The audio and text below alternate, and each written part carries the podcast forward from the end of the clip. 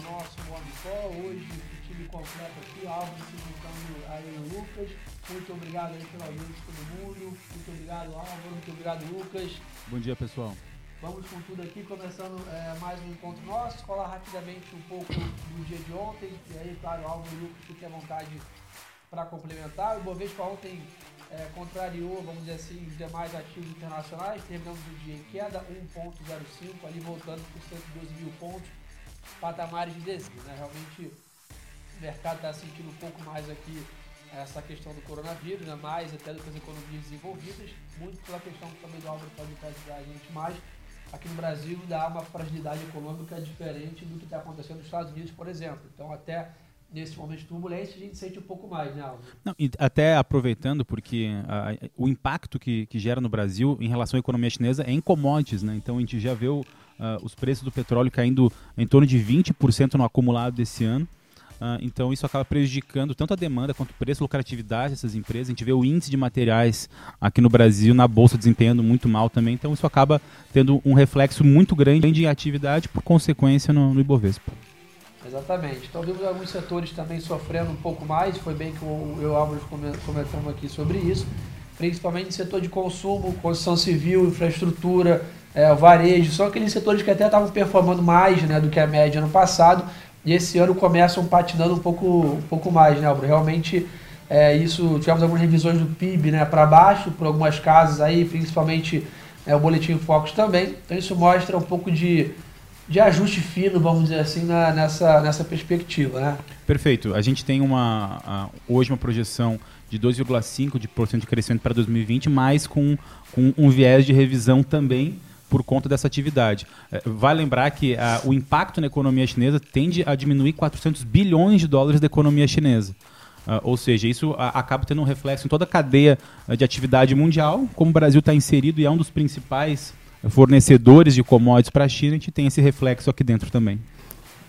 Além disso, né, Lucas, temporada de balanço aí, vimos o Itaú ontem, né, com as perspectivas, a ação até performou muito bem, acho que foi o outliner da bolsa ontem, 1,7% é, por cento de alta. É, o resultado acabou vindo no final do dia, pela visão aqui do nosso research, um resultado positivo, né, é, apesar do outlook né, do, do guidance para o banco de varejo estar tá um pouco desafiador esse ano é, vimos aí é, resultados é, robustos, vamos dizer assim, da instituição. O que você está vendo aí, Lucas, de mercado de bolsa ontem? Bom, é, é, até legal pontuar que ontem a gente descolou do resto do mundo, né? A gente viu Isso. lá fora todo mundo performando bem e aqui a gente fechou em baixa e na mínima do ano. É, além disso, daqueles 153 papéis que a gente passa ali ao longo do dia olhando, só 18 fecharam no positivo, principalmente carregado pelos bancos. Então não foi um dia que geralmente a gente até brinca no fechamento, né, de uh, algum setor, ou seja, setor bancário ou uh, commodities ali levaram o, o Ibovespa para o patamar negativo. Não, de fato, a bolsa ontem teve uma performance bem negativa. Em relação ao destaque, é exatamente isso que a gente comentou, uma, uma expectativa antes do fechamento já ao longo do dia, principalmente com com o Itaú, né, puxando ali, uh, carregando os, os, bancos ali na, na, na, Bradesco veio junto, Santander também veio junto, então talvez uma expectativa de que o resultado viesse bom e também pudesse a gente ter ao longo dos outros próximos resultados uh, sinais também positivos aí de recuperação dos bancos depois de um mês de janeiro bem ruim. É bom ponto. É, então isso é um pouquinho da dinâmica de bolsa ontem, realmente isso aqui sofrendo um pouco mais, uma realização mais forte de lucros também, né, pessoal? Importante falar é, que a bolsa subiu muito ano passado, tivemos um dezembro muito positivo. É, janeiro até esboçou alguma realização, mas muito baixa essa intensidade. E naturalmente faz parte do mercado uma realização mais forte né, essa questão. E também tem o ponto do próprio investidor estrangeiro estar uh, tá dificultando ter um desempenho melhor das bolsas, não só no Brasil, mas em qualquer mercado emergente. Né? Vale lembrar que a gente está inserido nesse contexto de quando tem alguma crise internacional, o investidor do, estrangeiro ele vai tirar seu dinheiro de ativos de risco, ou seja, de mercados emergentes. O Brasil é um deles, né? Então a gente vê aí mais de 6 bilhões de dólares saindo uh, da B3, só mercado secundário. Mais da metade, né? Mais da metade do que foi no ano passado, que foi também uma saída muito grande. Então, Uh, o investidor doméstico ele entrou, ele ajudou na pressão compradora, mas também não faz milagre, né? O investidor estrangeiro precisa voltar aqui para o Brasil. É, senão não, não cria o. acaba, vamos dizer assim, o nosso remédio, né? Precisa Exato. da ajuda dele. Falando um pouquinho de juros, pessoal, é, tivemos aí hoje pela manhãzinha a ata do Copom. É, ontem a curva até terminou o dia em queda, né? Principalmente pela divulgação das projeções do Focus mostrando inflação baixa, né, Álvaro? Realmente esse cenário de inflação benigna, cada vez mais é, consenso do mercado que não há ou há muito pouca pressão inflacionária aí gerado principalmente pela baixa demanda, isso prescreve o cenário de juros baixos por um tempo é, mais prolongado. Né? Imagino que concorda com isso, Álvaro? Gerson, o, curioso data do Copom hoje uh, foi o seguinte, porque na semana, quando teve a decisão da, da Selic, Uh, o comunicado do Banco Central, a gente fez a live do Copom, inclusive, detalhando isso, tá? Inclusive no canal aqui do, do banco. Uh, olha, ele fechou a porta, é 4,25 e não tem mais possibilidade de corte de juros. Passou uh, um tempo e veio a ata do Copom, agora eles falam, olha, de repente o coronavírus está gerando alguma desaceleração mais forte no mundo, as políticas monetárias ao redor do mundo também estão se expandindo mais do que esperado. Então, digamos que a ata do Copom ela fez um, fez uma proteção, fez um head, que a gente chama, né? Olha, eu fechei a porta no comunicado do, do Copom, mas agora aqui na ata eu estou flexibilizando e, e, deixando alguma, algum cheiro para talvez se precisar eu possa mexer um pouquinho mais. A porta está fechada, mas não está trancada, né? é, exatamente. Não, é, exa é exatamente isso. Assim, eu, a leitura hoje que o mercado está fazendo é a seguinte, que realmente não vai ter mais corte de juros em 20 por enquanto aqui no Brasil, mas vai alongar uh, a alta de juros em 21. Porque hoje, por exemplo, a gente tem uma perspectiva tanto no banco quanto no relatório Focus de 6% de Selic final de 21. Então, em 21 tem que ter uma escalada de juros para chegar até lá. A gente imagina que com essa ata de hoje do Copom e, e vendo o que, que o coronavírus de fato vai impactar em atividade política monetária aqui no Brasil, isso possa mudar uh, esse ritmo de crescimento dos juros para 21 e aí possa ter algum tipo de alteração. Mas até lá ainda é muito cedo, a gente, tá, a gente tem que olhar, na verdade, hoje, como é que a curva de juros vai se comportar nesse juro mais curto, né, no janeiro 21, no janeiro 22, uh, para ver o que, que o mercado vai achar se vai ter cortes em 20 ou 21. Exatamente, ótimo ponto. É, falando um pouquinho já, né, Álvaro Lucas, puxando o gancho para o câmbio, né, então naturalmente dólar ontem renovou máxima histórica, 4,3260. É, apesar de ter um pregão né, um pouco mais morno, vamos dizer assim, com poucas variações, terminamos o dia na máxima histórica, o câmbio sofrendo bastante aqui. Eu acho que a sinalização que a porta não está trancada piora um pouco ainda mais o mundo de câmbio aqui, né? Deixa aberto essa, essa perspectiva de novos cortes de juros, talvez, ou um alongamento maior, como você falou.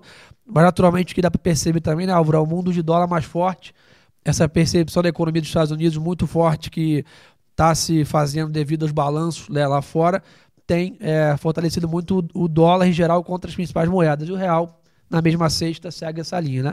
Até, e, e é curioso porque até nisso o coronavírus conseguiu impactar. Porque, de uma certa forma, a China ela mudou sua política monetária, ou seja, ela, ela injetou 240 bilhões eh, de dólares na economia chinesa via mercado eh, de, de compra, o open market, que a gente chama, né, esse mercado de compra e venda de títulos, para injetar mais estímulo na economia. É, tá, o Banco Central da China está pensando em baixar mais juros e isso acaba enfraquecendo a moeda chinesa que por consequência pelo tamanho da economia global acaba fortalecendo uh, o dólar americano.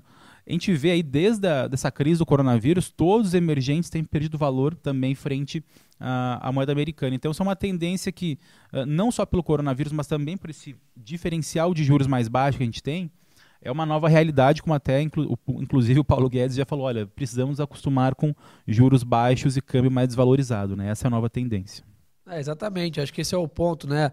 É, acostumar com dólar forte é a nova, é a nova dinâmica aqui da nossa, do nosso Brasil, né? Vamos dizer assim. Então, dólar de 3,50, de, de abaixo desses patamares, realmente é, um, é um, um, cenário um pouco mais distante, com uma probabilidade menor, aí principalmente apoiado na parte econômica. O pessoal perdendo muito dólar lá, Lucas, o que você teve vindo de fluxo lá ontem? Bom, uh, fluxo cada vez aumentando mais no dólar, né? A gente vê que o mercado está estressando, então o pessoal é, enxerga um pouco mais, mais fácil o dólar ali no, nesse movimento de alta, que ontem, sinceramente, foi um movimento bem linear, foi, foi um movimento bem tranquilo ao longo do dia, então acaba ficando mais fácil para se operar. Quando não tem nenhum fato ao longo do dia, como aconteceu ontem, a gente não teve nenhuma agenda interna que pudesse uh, chacoalhar aí o, o, o dólar Então ficou um pouco mais fácil para o investidor é, operar ao longo do dia uh, os mini contratos que a gente zerou aí na semana passada. Exatamente. Então, cada vez mais o BTG tentando ajudar também é, o investidor. Puxando o gancho aqui para o mercado global, para finalizar o dia de ontem, temos bastante coisa para falar sobre hoje. Mercado lá fora, máxima histórica, é, então S&P 500, Dow Jones, Nasdaq, todos os mercados internacionais terminando o dia é, nos seus maiores patamares aí, é, desde que existem, muito pautados pelas questões todas de resultados. Né? Você deve estar perguntando, Gerson, o time aí, o coronavírus pô, não está derrubando o Brasil, não está derrubando os mercados emergente, porque nos Estados Unidos está batendo máxima histórica, né? Porque a gente comenta tanto que, do que a gente é carente aqui, que é crescimento, que é economia, né? Então realmente estamos na temporada de balanço nos Estados Unidos, as empresas estão divulgando resultados muito acima do esperado, a Amazon foi o grande destaque ontem também, com números muito acima da expectativa, isso dá dá conforto, dá segurança para os investidores continuarem comprando é, ações, comprando ativos de risco. E o coronavírus acabou ficando um pouco de lado, né? apesar do investidor colocar isso na conta. É, o que vale mais no dia a dia é a perspectiva que, mesmo afetada pelo coronavírus, a economia ainda vai continuar né, performando bem. Né? Acho que vale lembrar também que sexta-feira teve payroll nos Estados Unidos. Forte. E né? veio um, é, um indicador muito, que é muito importante para a economia americana e veio muito forte, ou seja, a, a, os dados de atividade econômica por lá estão indo muito bem, obrigado. Então, isso acaba dando uma certa descolada dessa, desse risco uh, da economia global por conta do coronavírus. E, de uma certa forma, teve um, um, segundo aspecto que foi a retirada da China, ou, ou, a diminuição de algumas tarifas da China por produtos americanos, que inclusive acabou ajudando as empresas americanas e, e, isso acaba ajudando na valorização dos ativos por lá também. Então teve esse acho que, efeito duplo que ajuda os Estados Unidos a performar bem enquanto a gente está patinando aqui. Exatamente. O mercado de commodities ontem sofreu um pouco mais, então acho que isso realmente os Estados Unidos é, ontem foi um outliner, como a gente chama, né, é, negociando praticamente fora né, da média, os emergentes caíram petróleo em queda, minério de ferro em queda e também Treasury terminaram o dia com as taxas em queda, ou seja, foi um dia mais de, de, de aversão a risco, mas realmente os índices de ações dos Estados Unidos foram um grande destaque, apoiado um pouco do que o Álvaro falou, e das empresas também. E o Brent fechou no pior patamar desde dezembro de 2018. Você vê que não é um cenário pontual, né? Não foi um dia uh, só, bom, só ontem que a gente teve estresse em commodities e a gente sabe que a nossa bolsa é, praticamente commodities e bancos, e no final das contas a gente também acabou sendo impactado. Mas é, é, minério de ferro ontem caiu, uh, o Brent no pior uh, patamar desde 2018. Hoje a gente vai falar ainda, mas está tá melhorando. Né? recuperação. Né? então já vamos puxar o, o gancho para hoje. Separei alguns pontos aqui para a gente né, discutir. Mercados, é, S&P Futuro índice na Europa negociando em leve alta, acompanhando essa retomada, esse repique né, das commodities. É, além disso, há uma grande expectativa para o discurso do Powell a partir da, das 11h50, próximo do meio-dia. O discurso vai ser divulgado um pouco antes, às 10h30 né, já será público o speech, né, o que será lido no discurso, mas eventualmente pode haver alguma surpresa é, próximo do meio-dia no discurso do Fed. Mas o petróleo e minério de ferro em forte e alta lá fora, como o Lucas falou bem, se recuperando bastante né, da queda de ontem. Então, que parece uma manhã mais positiva lá fora, que no Brasil o grande destaque foi a ata, que saiu agora há pouco, às 8 horas da manhã.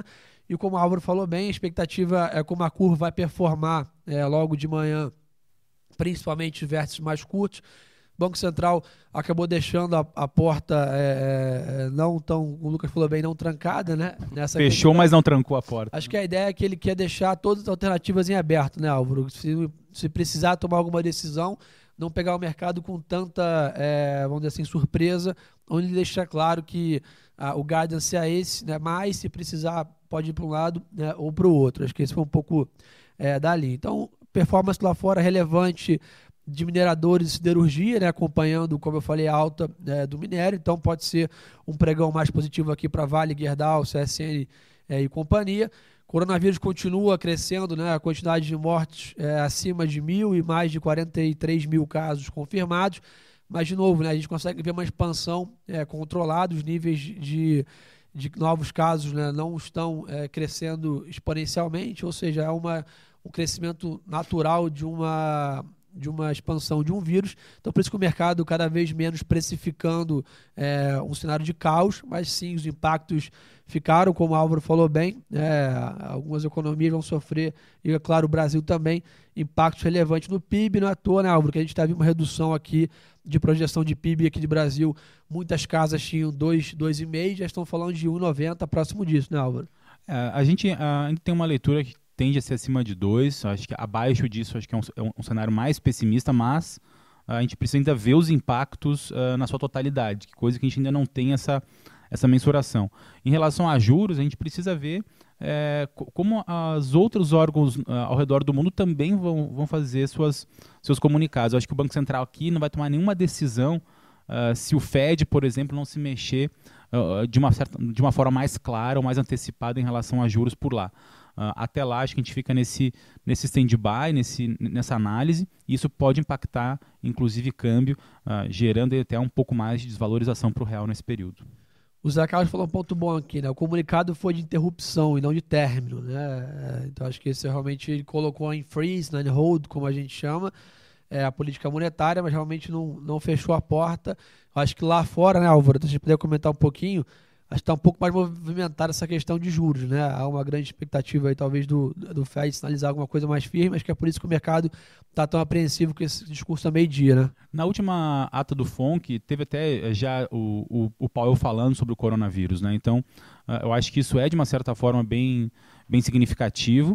Uh, e quando a gente olha a probabilidade de que, que o mercado financeiro nos Estados Unidos está achando em relação do Fed, uh, que em, em, setembro ou agosto já tenham cortes de juros novamente na economia americana uh, por conta das eleições americanas que vão ter no segundo semestre. Trump ele é um cara que uh, faz bastante pressão em relação ao Banco Central americano e isso tende a fazer algum tipo de preço nos mercados no segundo semestre. Talvez isso possa impactar o Brasil também. Bom ponto. E aí, Lucas, vamos comentar um pouquinho de reformas, etc. Né? O, o Álvaro falou um bom ponto sobre o Trump, né? Ele tem um embate grande ali com, com o presidente do Banco Central e até uma coisa que aqui no Brasil a gente está evoluindo, né, Álvaro? Que provavelmente teremos aí a independência do Banco Central sendo votada aí provavelmente é uma das primeiras reformas na fila. É, o Maia fez, um, fez uma declaração que pretende aprovar isso na comissão especial do, do Senado até o Carnaval, né? Então a gente deve ter nas próximas próximos dias aí alguma novidade. E aí, para quem não está muito familiarizado com o tema, né? Isso é, um, é, é uma questão muito positiva é, na visão de governança, de visão de país. Né, como, como órgãos soberanos, né, o Banco Central hoje ele é subordinado ao governo, naturalmente lá nos Estados Unidos não, como o Álvaro falou bem. E aqui o Brasil seria um importante passo, eu acho, para a gente entregar uma. mostrar que o órgão está caminhando com seus é, interesses é, únicos, né? E não sofrendo nenhuma grande intervenção. Então acho que seria bem positivo, né? Não, esse ponto é, é interessante porque ele tira uh, eh, para o futuro essa. essa possibilidade do executivo ou do Congresso querer interferir em política monetária, né? que é uma, algo muito uh, comum e, e, que a gente já cometeu esse erro no passado do, do presidente uh, querer interferir em política monetária, quanto na verdade a política monetária tem que simplesmente controlar a inflação. Né? Então, então, de uma certa forma, isso pode ser muito positivo e é mais um passo para o Brasil ganhar credibilidade frente aos investidores estrangeiros. Inclusive, isso foi uma das discussões, digamos assim, que o Powell teve com o Trump, né? Que a gente viu alguns meses atrás. Exato. Do Trump reclamando do Powell que ele precisava ajudar e tudo mais, e o Powell falou: olha, o meu, a minha caixinha aqui, a sua é a Exato. Então, o, cada um o Trump não tem interferência sobre, né? ele pode reclamar, espernear, mas quem manda mesmo é o Powell. Né? Exatamente. É, né? realmente é o ano de eleição nos Estados Unidos, naturalmente é, qualquer governo quer ter economia performando bem o ano de eleição para não ter nenhum ruído, mas foi que vocês levantaram bem, né? Nessa hora cada um tem os seus interesses, né? Perfeito. É, o Vinícius perguntou aqui bem, né? Sobre tributação de dividendos. Está até falando isso com o Lucas mais cedo aqui antes de a gente começar o encontro. É, ontem tivemos alguma notícia sobre, é, até o Rodrigo Maia falando sobre isso. É uma das pautas, vamos dizer assim, dentro da reforma tributária, né, Álvaro? Mas é, realmente ainda é muito embrionária essa discussão, tem muita água para passar embaixo dessa ponte, né? É, o, o, Lucas depois até pode falar um pouquinho melhor do, do, do impacto isso no, no, preço das ações, mas uh, eu acho que é, é, essa questão ela está dentro da reforma tributária como um todo, né? E que a gente sabe que está longe de ter algum tipo de consenso, a gente fala isso constantemente. Uh, não tem nenhuma, nenhuma PEC mais avançada, eles estão querendo criar uma comissão mista para aprovar essa reforma tributária. E a atribuição de dividendos ela pode ocorrer uh, mas ainda assim uh, precisa ter algum tipo de ajuste, por exemplo, em reduzir a, a taxa do imposto de renda em, em pessoa jurídica. Né? Então, para ter uma compensação e ficar dentro do padrão da OCDE. Manter a atual taxa de imposto de renda em, pessoa jurídica e tributar dividendos vai deixar o Brasil bem descolado, é, pagando muito mais tributos do que a média dos países da OCDE. Então, acho que tem que ter esse tipo de ajuste. E aí, em relação ao preço da, das ações, talvez o Lucas pode. Mas, mas isso também um não é novidade, né? De, de, tributar dividendo, lá nos Estados Unidos já é assim. Então, não seria nenhuma novidade para ninguém. É que aqui a gente, de fato, está diferente do, da maioria do resto. É, o, a diferença é o seguinte: a gente já tributa tudo no lucro. Sim. Né? Sim. Enquanto, então... enquanto nos outros países, a OCDE, eles tributam parte no lucro e parte uh, na tributação de dividendos. Até para complementar, eu acho até um pouco difícil isso passar uh, de uma forma mais rápida, porque se o Brasil ajustar esse, diminuir esse imposto de renda do lucro para aumentar uh, na, no dividendo, o Brasil vai perder receita fiscal. E a gente não está num momento bom para perder receita fiscal nesse momento, porque você tira a incerteza que é tribu a certeza que é tributar o lucro para uma incerteza que é tributar o dividendo. Então, nesse momento de, de precisar cada vez mais ganhar mais receita e diminuir despesa, acho que não é o melhor momento. Mas, enfim, é uma discussão que pode avançar. É, e essa parte da economia também está gatinhando aqui, né? Você ter, se você não tiver essa contrapartida, se realmente tiver um aumento da carga tributária, você prejudica mais ainda uma economia, uma atividade que, que a gente sabe claramente que ainda está né, lenta. Né? O Zé Carlos até falou isso aqui, a geração de emprego ainda está lenta, né? A gente está vendo um nível de desemprego no Brasil alto, capacidade da indústria ociosa elevadíssima. Então, realmente, é, essa, essa, essa decisão vai ter bastante, vamos dizer assim, dificuldade de ser aprovada no, no curtíssimo prazo, né? Seria uma grande contrapartida para não parar ainda mais a nossa economia, né? Perfeito. Vamos ver o que o pessoal está perguntando aqui. Fiquem à vontade para bater um papo aqui. Tivemos alguns problemas de som, mas já estamos. O pessoal perguntou de IRB. Essa briga, esquadra IRB. E ontem parece que né, a gente teve durante a tarde uma teleconferência, não animou muitos investidores, e aí no final do dia a IRBR né, falou que vai, vai contratar mais uma auditoria. Então segue a briga, segue a volatilidade dentro do ativo, que ontem né, oscilou bastante, Foi fechando aí, do índice, né? fechando aí quase 17% de, de queda. É, realmente, a volatilidade mais de curto prazo no papel, acho que é importante é, a gente ter um pouco mais de, de calma nesse momento, né? esperar uma conclusão mais certa para talvez não tomar nenhuma grande né, decisão na, no emocional, né? vamos dizer assim.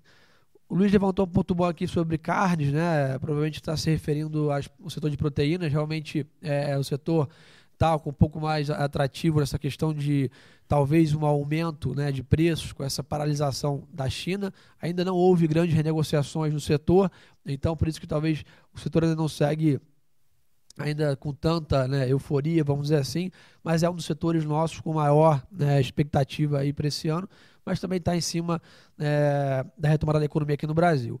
Outro ponto importante, saiu ontem também relatório de produção na Petrobras, né, é, Lucas? É, Se consolidando aí consolidando, como um dos né? principais né? produtores de petróleo do mundo, né? Então, realmente, a empresa vem entregando cada vez mais é, melhor operacional, né, desde o projeto da nova gestão. Acho que isso vem sendo transparente na melhora de preços também né, da companhia.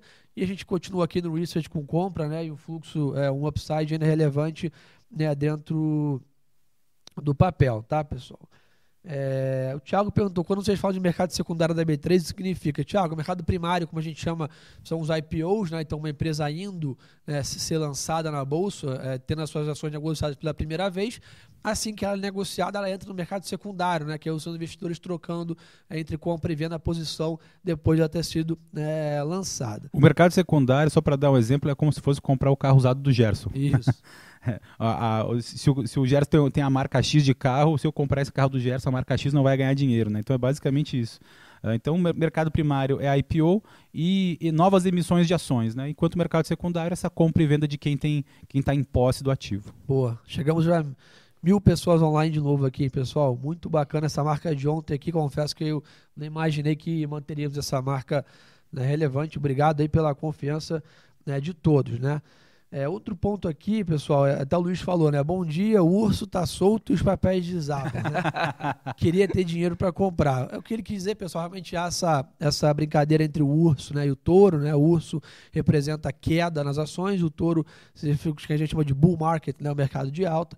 Realmente há uma pressão mais forte né, vendedora, apesar disso não estamos no mercado de bear market ainda, né? Longe disso ainda. Uma tendência de queda forte ainda o touro está, é, assim, reinando nessa briga é, do reino animal, mas é, você levantou um ponto bom, né? Pode ser um bom ponto de entrada para algumas posições, né? alguns papéis que estavam, vamos dizer assim, um pouco mais esticados, voltaram a patamares em questões de fundamentos até mais atrativos, então fique atento aí é, essa questão. O Fabrício perguntando se Itaú sobe hoje. Na visão do nosso research, foi um bom resultado divulgado ontem à noite, apesar de ser um, um, um o que ele fala ali é um challenge time for banks, né? um, um, um tempo mais desafiador para os bancos. É, as margens melhoraram é, da companhia e continua sendo é, uma empresa extremamente né, rentável, com uma boa distribuição de dividendos, com extrema liquidez, ou seja, o conjuntural do Itaú continua sendo né, positivo. Ontem a ação performou bem, acho que tudo indica hoje e deve continuar né, nessa questão. Ô Gerson, acho que é muito bom também deixar um pouco claro que talvez movimentos muito curtos não justifiquem um movimento mais longo. Né? Então, assim, a gente tem uma visão uh, uh, positiva para o papel ao longo dos, dos, próximos meses, mas talvez um, a, a, a, gente tem esse, esse problema do curtíssimo prazo. Né? Então, a gente olha um dia e acha que aquela, aquela análise, que é uma análise para médio e longo prazo, ela não faz mais sentido por causa de um dia ou dois. Né? Então, é, é um momento um pouco. A gente está num momento ali um pouco turbulento da bolsa, então. É, Nebuloso. Tem que, ter, tem que ter um pouco de, de paciência. Bom ponto. O Álvaro me respondeu essa pergunta aqui da, da Gislene. Vamos ver. Ela pergunta assim: a taxa de juros está 4,25, né? Mas quando que os bancos vão oferecer empréstimos ou financiamentos com taxas de juros mais baixos, né? Então, realmente existe uma diferença grande entre a taxa de juros de spread bancário, muito também porque realmente as taxas utilizadas para empréstimos são as curvas mais longas, né? até porque você tem um prazo maior. Exato. Mas a gente já está vendo alguma redução, mas ainda talvez não tanto quanto a população gostaria, né, Álvaro? Até de uma certa forma, o, o que pesou um pouco os bancos na Bolsa esse ano foi até por uma, uma ação do Banco Central em querer reduzir alguns tipos de custos de, de empréstimo. Então, por exemplo, aquele do cheque especial, uh, o, o Banco Central limitou em 150% Uh, no ano. Né? Então, uh, sendo que, tinha, que os bancos geralmente cobravam, chegavam a cobrar mais de 300% no cheque especial. Então, já estão acontecendo movimentos eh, tanto da parte normativa do Banco Central quanto da própria parte do mercado em querer ofertar uh, mais crédito, até pela quantidade de fintechs e, e, soluções que têm surgido, a custos mais baixos. Então, é um movimento que ele não vai mudar do dia para a noite, mas ele está caminhando para a gente ter um, um, custo mais barato de, de, tanto de crédito quanto de captação. É, acho que a ideia é que acho que o Brasil precisa é, se acostumar com a dinâmica de juros baixos por um tempo mais longo, né? E com o tempo a pressão e também o surgimento de novas empresas de crédito, as fintechs, os bancos digitais, como é o nosso caso, acabam melhorando a concorrência e melhoram né, para a gente, consumidor né, final. É, mais algum ponto aí, Lucas, para a gente destacar hoje no mercado? O que você está vendo alguma coisa? Bom, hoje parece, né? Falta, ah, bom, já começou. Já começou já o futuro. Começou o futuro. Parece que vai ser um dia razoável aqui, se a gente voltar a, a respirar, seguir as bolsas, né? Commodity subindo, que é o que um dos principais vertentes da nossa bolsa. Lá fora também indo bem. O Eurostox já tinha batido novo, nova máxima, então vamos ver se a gente acompanha aí o mercado e hoje dá uma aliviada no câmbio, né, dá uma aliviada no dólar e volta a, a ver a bolsa uh, se recuperando depois de um dia de uma segunda bem, bem ruim. Então, bom ponto. Além disso, temos aí chegando daqui a pouco né, dados do varejo, então o mercado está um pouco mais ansioso né, com isso, por isso que o setor está um pouco penalizado. Construção civil também sofreu bastante ontem, né, muito pelas revisões de PIB do que outros fatores. Essa questão de juros baixos, etc., melhoram bem a dinâmica do setor, mas, de novo, o que manda né, é, no resultado das companhias é, é a, o PIB que ainda está, vamos dizer assim, né, patinando. Pessoal perguntando aqui é, algumas indicações de compras. Né? Então, daqui a pouquinho o Lucas está ao vivo lá na live para dar os calls. Além disso, o Álvaro e a equipe tem a nossa carteira recomendada, as, as 10 ações né, para a semana, as small caps, as ações, 10 ações para o mês, desculpa, as small caps, os fundos imobiliários lá com o Daniel. As recomendações todas do BTG estão lá no site, BTG Pactual Digital barra análises, né, no plural. Então acompanhe lá, com muito mais do que a só recomendação, tem o porquê de tudo, os cenários. Então a gente fica até mais confortável de vocês acompanharem lá é, no dia no, a recomendação mais a fundo, tá? Além disso, queria lembrar para vocês, né, temos aí é, no dia 18 e 19 CEO Conference, né, um dos principais eventos né, do mercado aí com certeza nacional, com a presença das principais autoridades, tanto no mundo público quanto no mundo corporativo. E eu, Álvaro e Lucas, vamos estar lá, sem dúvida, fazendo a cobertura, trazendo os principais é, destaques. Teremos presença de várias pessoas, de membros internacionais também, de órgãos relevantes ao longo do mundo. Então, acho que é um bom evento para a gente começar o ano com uma visão né, mais ampla, de tanto de cenário de Brasil quanto de mundo, e realocar né, os nossos investimentos da melhor maneira, que afinal de contas, o melhor ativo é sempre a boa informação, né, pessoal? Bom. Boa, Gerson. E outra coisa, né? A gente também fica disponível uh, via podcast, para quem quiser, para quem né, não conseguiu escutar ou quer só mais tarde escutar ali, botar o podcast, fechar o olho e escutar a gente. É, a gente também está disponível nas principais plataformas de no podcast. No final do dia, o Lucas e o Álvaro também voltam aí no fechamento, né? Boa. E claro, sem falta amanhã, a gente está aqui de novo, é, agora nesse novo modelo é, cada vez mais afiado aí para entregar o melhor conteúdo para vocês. Então, um resumo aí do que a gente falou aqui hoje: um dia mais positivo, commodities recuperando, S&P futuro e mercados na Europa esboçando alguma reação. O Brasil deve amanhecer, né, provavelmente seguindo essa, essa linha aqui até. É, já, já estamos, subindo. aí 0,60 de alta né, o futuro, 113.905 pontos. Então parece ser um dia de repique aqui mais positivo. Em Brasília ainda há muita turbulência, então sem grandes vetores né, vindo do mundo político e navegando as águas aí internacionais, coronavírus ainda em foco. Então atenção para as 11h50 discurso do Powell, então, que pode dar alguma pista aí sobre é, os Estados Unidos e a sua política monetária, certo Álvaro? É isso aí, bom, fica então o convite para acompanhar o Lucas e depois fechamento de mercado a gente faz toda a análise do que aconteceu com a curva de juros, com o discurso do Powell e a gente encerra o dia com chave de ouro. Exatamente, pessoal. Então muito obrigado de novo pela audiência de todos. Voltamos amanhã sem falta nesse mesmo horário. Fiquem aí com a cobertura aí com conteúdo de áudio e vídeo e som do BTG Pactual Digital ao longo de todo o dia aí nas mídias sociais. Um abraço, pessoal. Valeu!